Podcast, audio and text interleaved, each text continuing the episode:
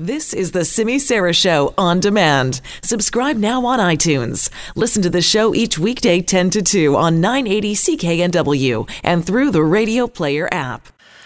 We have all, at some point, gotten a phone call at home or maybe on your cell phone from scammers. I mean, it's unfortunately reality, right?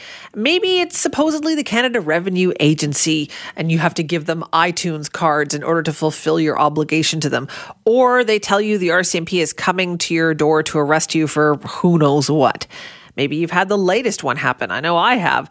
A phone call that says your social insurance number has been compromised. This one has been really prevalent in the last month or so.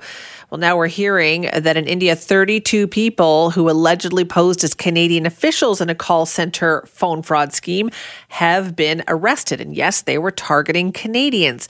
Let's find out more about this now with the help of Amanda Connolly, who's our global news political reporter in Ottawa. Amanda, thanks so much for being here. Thank you for having me. So, this seems like it would be significant. So, this is quite the crackdown. What do we know about this? It is. So there's quite a lot here that we still don't know, but what we are able to report so far, and this is based on a press release that came out yesterday from the Delhi police, so police over in India, uh, they're saying that they have arrested 32 people. They're calling them white collar criminals, and that they've also seized about 55 computers along with dozens of cell phones, internet routers, uh, and what they're calling illegal software that was used in what they've described here as, quote, a swanky international cheating scam call center targeting Canadian citizens. So we're getting, um, again, a fair amount of information there, but not a lot necessarily about the technicalities that went into this investigation and whether there was Canadian Canadian involvement in that. Right, but that's interesting that they the 32 people who were targeting just Canadians at this one call center.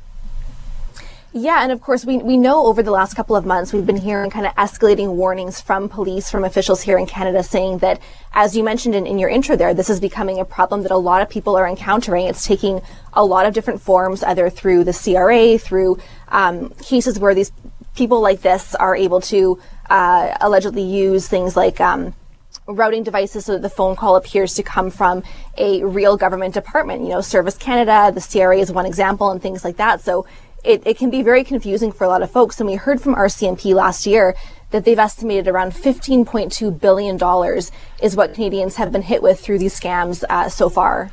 That is huge. Uh, and this latest one was involving social insurance numbers. Is that right? Yeah, so that's what we're hearing so far. The the, the police are saying uh, out of Delhi that the the scheme here was targeting Canadian citizens by claiming that their social insurance numbers had been compromised in some way. Um, they were also drawing comparison to cases again where uh, the Canadians were being told that they would face some kind of penalty or prosecution if they didn't hand over, whether it was you know personal information or other kinds of um, things like that, that that could be used uh, allegedly in this scam. And so again, we, we don't have a lot of detail yet about what entirely went into this. The Delhi police were saying that there had been kind of input that this had been raised by Canadian authorities, um, but we don't know, again, with this particular case, what that involvement or coordination may have been. Right. But is this something, do you feel, Amanda, that RCMP have made more of an effort to crack down on, would you say, this year? It seems like we're hearing more about these kinds of cases.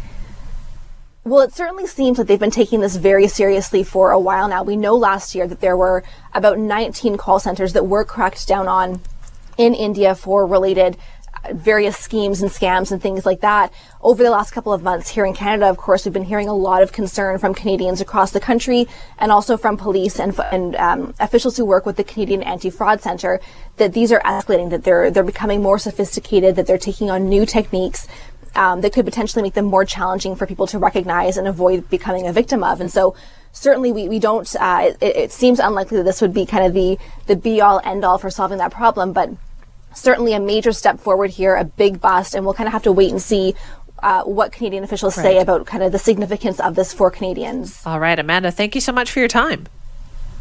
Thank you.